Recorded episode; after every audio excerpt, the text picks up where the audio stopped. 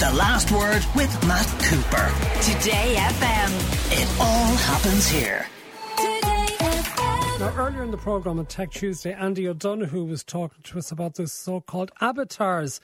These uh, avatars for ABBA that were used in the Voyage tour, which kicked off at the weekend. So, having done that in Tech Tuesday, we're starting our music spot tonight by talking about that. Unfortunately, Dee Reddy and John Caddell were not amongst those lucky enough to be in London for the premiere of the ABBA Voyage show. But Amanda Ferguson, who normally talks to us from Belfast on matters political, did find her way there. So, Amanda, how was it? It was brilliant, Matt. It was just so joyous and glittery and shimmery and fabulous, and I loved every minute of it. It was great. Okay, but was it real? Well, it was kind of an immersive experience. You found yourself sort of uh, at the start thinking, this is so surreal. This is weird. I'm not sure what I'm going to make of this. And then you just sort of went with it. You know, the fact that there were the avatars were on the stage, and then you were in a big dome shaped room, and the screens were like halfway uh, round, and then they had made a lot of effort to put like lots of lights and lasers and all that sort of stuff in. And you kind of not that you forgot about it, but you just sort of caught caught got caught up uh, in it, and you developed an emotional attachment to the, the to the characters, which I think is what the team uh, behind it were aiming for because you know the the detail in the in the in the avatars is insane. Like you could see the hair on their arms, and uh, the only thing I noticed was that the hair moves. The the the girls' uh, longer hair moved at the bottom, but just not so much at the top, but like what they've done to, to create that show is brilliant, and the fact that it's it's so accessible, um, and it's in a, a good price range as well. Like tickets range from about twenty quid up until about hundred and fifty, and you can pay it off and that sort of thing. So, um, it seems to be one of those shows that is probably going to run for a long time, and I'd imagine, uh, you know, if it's if it's successful, that, that there'll be other sort of incarnations with with different groups from the past, maybe as well. Where is it on in London? It's in Stratford, so it's near the Olympic Village. It's in Pudding Mill Lane, um, so it's really handy for the DLR. Um, it's really handy as well. The the hotel that we stayed in across the road is kind of one of those Japanese sort of shipping container snooze box type uh, facility. So we were able to uh, stumble out of the venue afterwards and then go to the the Dancing Queens uh, after party. Uh, and there were loads of people from Ireland, um, you know, across the island. Um, at it. So it was great sort of chatting to, to ones from Sweden and, and ones from Holy Lands and Kilcoo and from Dublin and, and everybody was just having a really good time. And it seems to me as well that they've thought about their audience. You know, we uh, pre-booked our drinks. So when we arrived, you just went up to the bar, give your name and reference and you were handed a, a brown bag with uh, all of your, your drinks in it. So um, when in Rome, um, I, I got some uh, tins of, when I, I got some tins of Pimm's and my other half had some Camden Pale Ale. So we had a great night. Okay, how many can they accommodate at the venue for a show? I think it's about 3,000 and they have lots of different options. So there's the seated area, there's the dancing um, sort of uh, bit at the front, then they have dancing booths. So I'd imagine they'd be for like families and parties and uh, corporate uh, kind of gigs, and then there's lots of accessible uh, seating as well. So they've really thought about who might go there, and they're also putting on um, matinee shows as well. So if you don't want to go in the evening, there, will be daytime shows, and you, you, could see like there was a gay couple that were beside me who were just living their best life.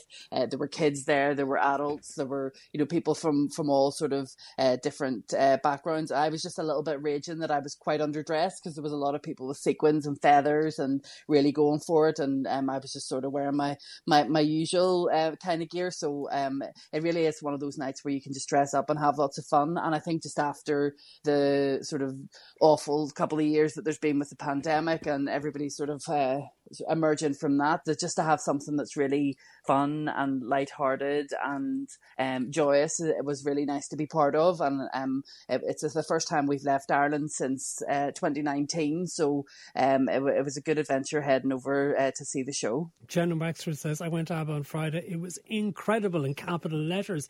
You look envious, Dee." I am. I'm sick. I'm sick. but congratulations to you. And that's interesting about having the the different types of seats or like, you know, a mm-hmm. dancing area as well. Because I remember I told Matt before, but I remember going to see Mamma Mia in the cinema with my sister, who'd be the least engaged with ABBA out of the family. And she was unfortunately sat to a dude on his own who sang along to the whole thing. And I thought she was going to pass out from clenching her jaw. Mm-hmm. jaw. Well, the, well, this is it, and I think that the, the there's a lot of kind of like uh, video image, sort of cartoony, um, sort of storyline across it, and then you have the the, the different band members who've obviously recorded uh, sort of different sort of parts of, of conversation about the, their different times in their lives, and you know they, they speak in real time, so the the audience is responding and clapping to what they're saying as they're saying it, and it didn't feel weird. And I know that seems strange, you know. Patty and I were were sort of uh, wondering if we were going to enjoy it, even though we're both ABBA fans. Um, but we definitely did. You know, once you get in there, and just so much effort's been put in uh, to making it really sort of visually stimulating and stimulating of all the senses. So it was it was just a really good fun night. And, and Amanda, one last brief one to you. Um, what sort of music did they play? Was it all the old hits, or did they draw on the new album?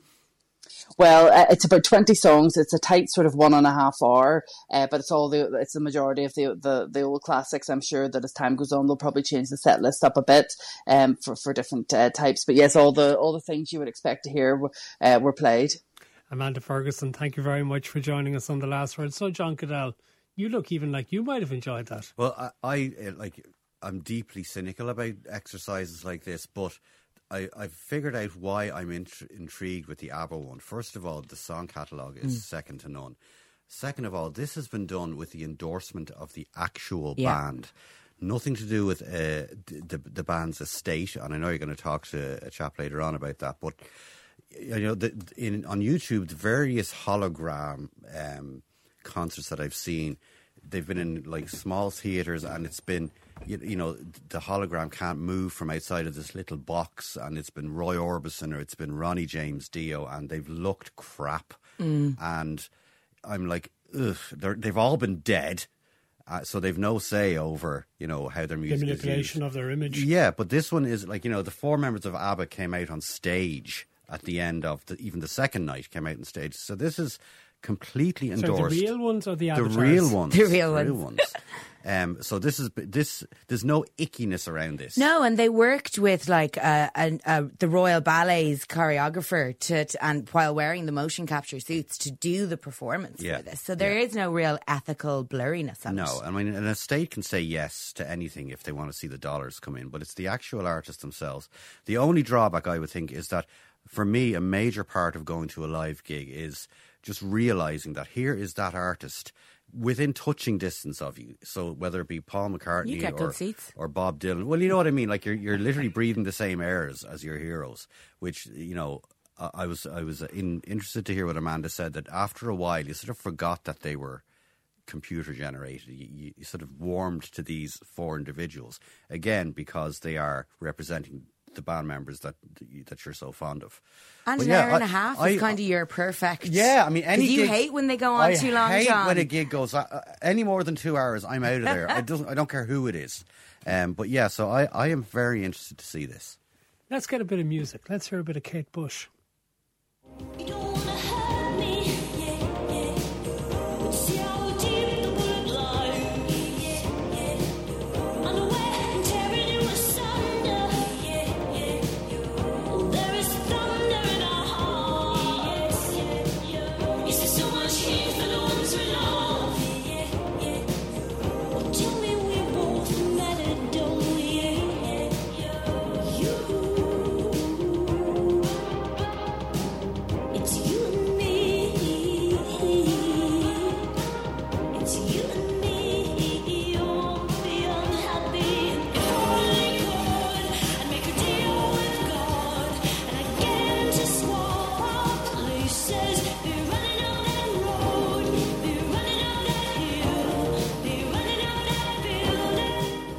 Seven years after it was first released, it's number one on iTunes.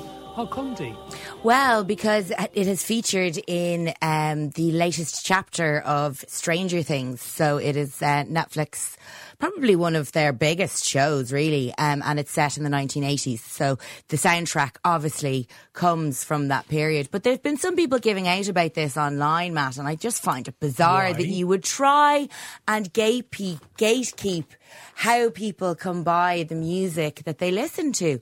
They've been giving out that you, I, I can't really get my head around it. It seems to be that if you didn't know about Kate Bush before Stranger Things, then why are you listening to her? Which is just bizarre. And also, like, aside from that, like, is there anything more 80s or 90s than a movie or TV show making a song from a mm. previous era popular? Like, there, you know, Unchained Melody, um, went to the top of the charts back in 1990 uh, because of appearing in Ghost. You have I Will Always Love You, um, which charted in 1982, and then obviously 1992 for The Bodyguard. And then you've got the really obvious ones like Pretty Woman and My Girl, which were literally named after the song that Yeah. they were they were highlighting. So I just find it bizarre, and like it's a brilliant soundtrack. And if it's opening a younger audience to this classic music, then let's go. Yeah. I would have said, looking at the soundtrack for season four, part one, that the taste of people, Kate Bush is running up that hill, is the standout track. Psycho Killer by Talking Heads as well. The Beach Boys effectively is not an 80s track, so I don't know No, why true. that's in there. Now, what are you saying now, Matt? You're saying you're basically naming songs that you know and saying they're the best ones. No, I know all of these from the 80s. Rock so Me I'm saying Amadeus is No. a great one. It's all right, but it's not up there. We're running up that hill or Psycho Killer. Uh, well, it's better than Tarzan Boy by Baltimora. Yo, Um, definitely. But they don't have to be all from the 80s, do they? They don't have to be. It's 70s. No, and like, and there's, and but also "Dream a Little Dream of Me." Like that would be a song that might, you know, somebody's parents in the eighties might have remembered from their youth as well. Do you want to hear an interesting fact about um, running up that hill that probably lots of people know? Go on. Um, it, it was originally meant to be, the song was originally called A Deal with God, Oh. but her label wouldn't let her call it that because it was the lead single from the new album. They thought it would be controversial if the word God was in the title Oh, of the man. single. So it became Running Up That Hill, parenthesis, Deal with God. Now, Did not know that. there you go. That's why we have you here. So it's wonderful information. John, given that rudeness is something you know a bit about, what do you make of Camila Cabello calling out rude football fans who sang over her at the Champions League final? Well, I have to admit, I was I was watching the Champions League final. or On, waiting for it to come on. Yes. Um, you know what, Camila? Read the room. These uh, football fans had been waiting f- nearly 40 minutes for the, for the match to start. And those who were coming in last had gone through some dreadful s- yeah. situations. Nobody goes to the European, uh, to the UEFA football final, the Champions League Champions final, League. to hear Camila Cabello singing. Is that not on the people producing Of the show? Of course it though? is. They should like have that's just like given the- her the shepherd's hook and said, "Sorry, No, they- thank you well, very they much. yeah, couldn't. We'll or, pay, or, or we'll moved her to we owe halftime. Yeah, actually, half time. Like if you're like if you're trying to copy the Super Bowl model, that that show happens at halftime, not when people are chomping at the bit Yeah. to get a bit of sport into. Yeah, I mean, ter- like if, it is the worst audience she could have wished for. An audience of football fans who had been who had uh, undergone some serious trouble before the getting into the stadium, and then the match is delayed. This match that they've spent thousands probably going to see, and the next thing, Camila Cabello's on singing her medley of her hits and giving out that people weren't listening. I was saying to, to my wife, I was like, "What's she at?" whoever it was should have actually pulled it, or if it was a sponsor thing, like you say, Dee, make something else, put it online or something. But football fans, of course, they were going to jeer. They were waiting for their teams to come out and probably very, very stressed at the same time. They don't need to hear Havana when they're looking at their watch. Okay, what's your pick of the week, please, Dee? My pick of the week this week, Matt, is from Rosie Carney. So she's got a new album out since last Friday. It's called I Want to Feel Happy. It's the follow up to her 2019 debut. Bear, um, and she has just like it's just fantastic. Um, it's a real step in the right direction, and certainly kind of confounds all of those kind of second awkward second album ones. Like it's been the Irish Times likened it to uh, Taylor Swift and Olivia Rodrigo, um, and this song "Dad" off it is absolutely gorgeous. Let's hear Rosie Carney.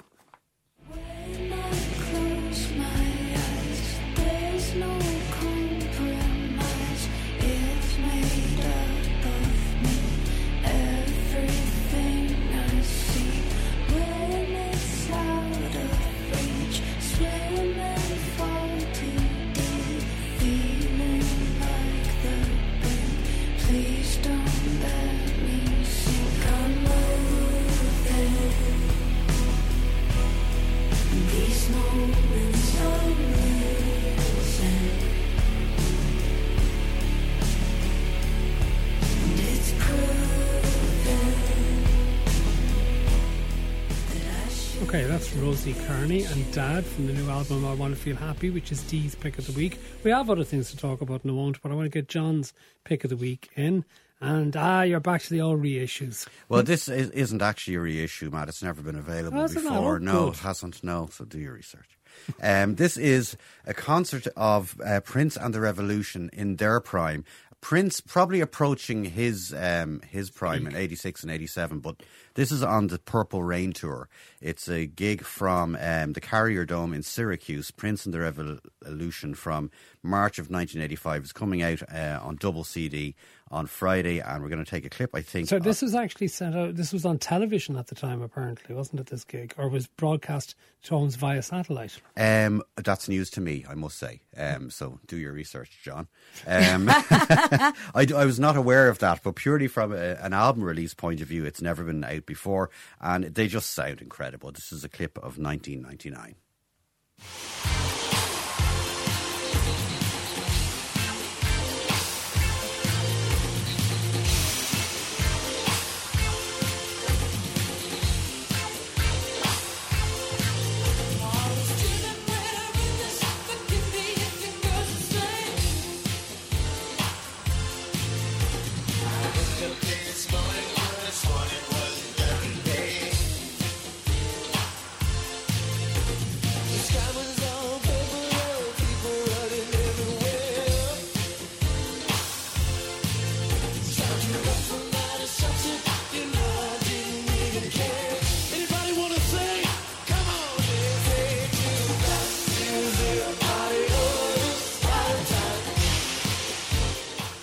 Throw some little factoid on the back of that. Uh, that has the, the the verses have this. This is very geeky. The verses have the same the same meter as Manic Monday by the Bangles. You can sing the verse of Manic Monday over the verse of uh, 1999, and Prince, of course, under the pseudonym Christopher, wrote Manic Monday. Talk to me about Andy Fletcher. Andy Fletcher uh, of Depeche Mode passed away very, very unexpectedly. I was shocked when I, I saw it coming through on the, the Twitter feed um, last week at the age of only 61, I think. Um, he was a founding member of Depeche Mode um, and had stayed with the band along with Dave Gahan and Martin Gore for 42 years. Um, he wouldn't, he uh, admittedly, self admittedly, wouldn't have been the greatest musician in the band, but he was essential for his, his sort of his job as being the referee between Gore and Gahan, certainly in, in the creative sense of things, and also was very au fait with the business side of things and was a great uh, champion of uh, music rights for musicians and for artists and performers. So, yeah, he was sort of the studious one in Depeche Mode, we should say. Um, e- even his, his old bandmate Alan Wilder said that Fletch, you know, as, as a musician wasn't great, but it was but it was everything else that he brought to the band that was essential, and you can't really imagine Depeche Mode continuing now without him. Let's hear a little bit. Just can't get enough.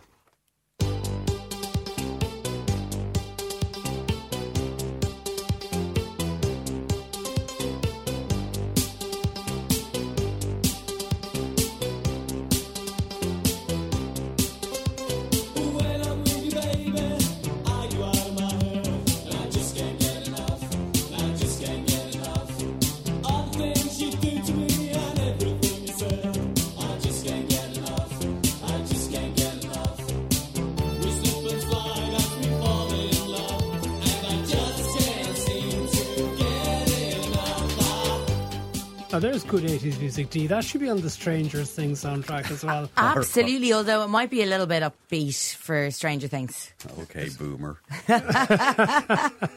Uh, were you just Depeche Mode fan? Um, I mean, th- they're they are a little before my time, but like I, I absolutely love them. You know, I saw them in the Point in 2006. They're incredible, incredible.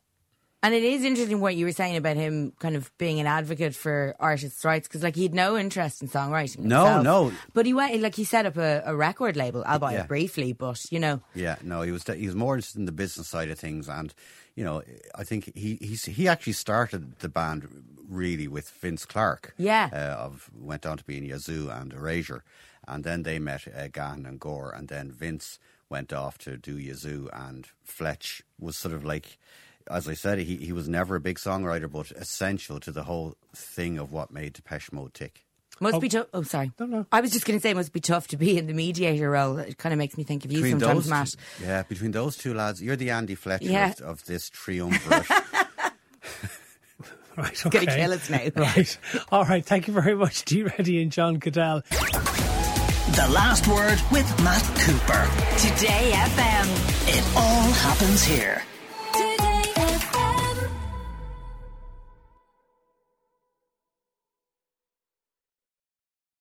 I'm Shay Brady. I did two degrees at NCI, the BA in HRM and the MSc in Management.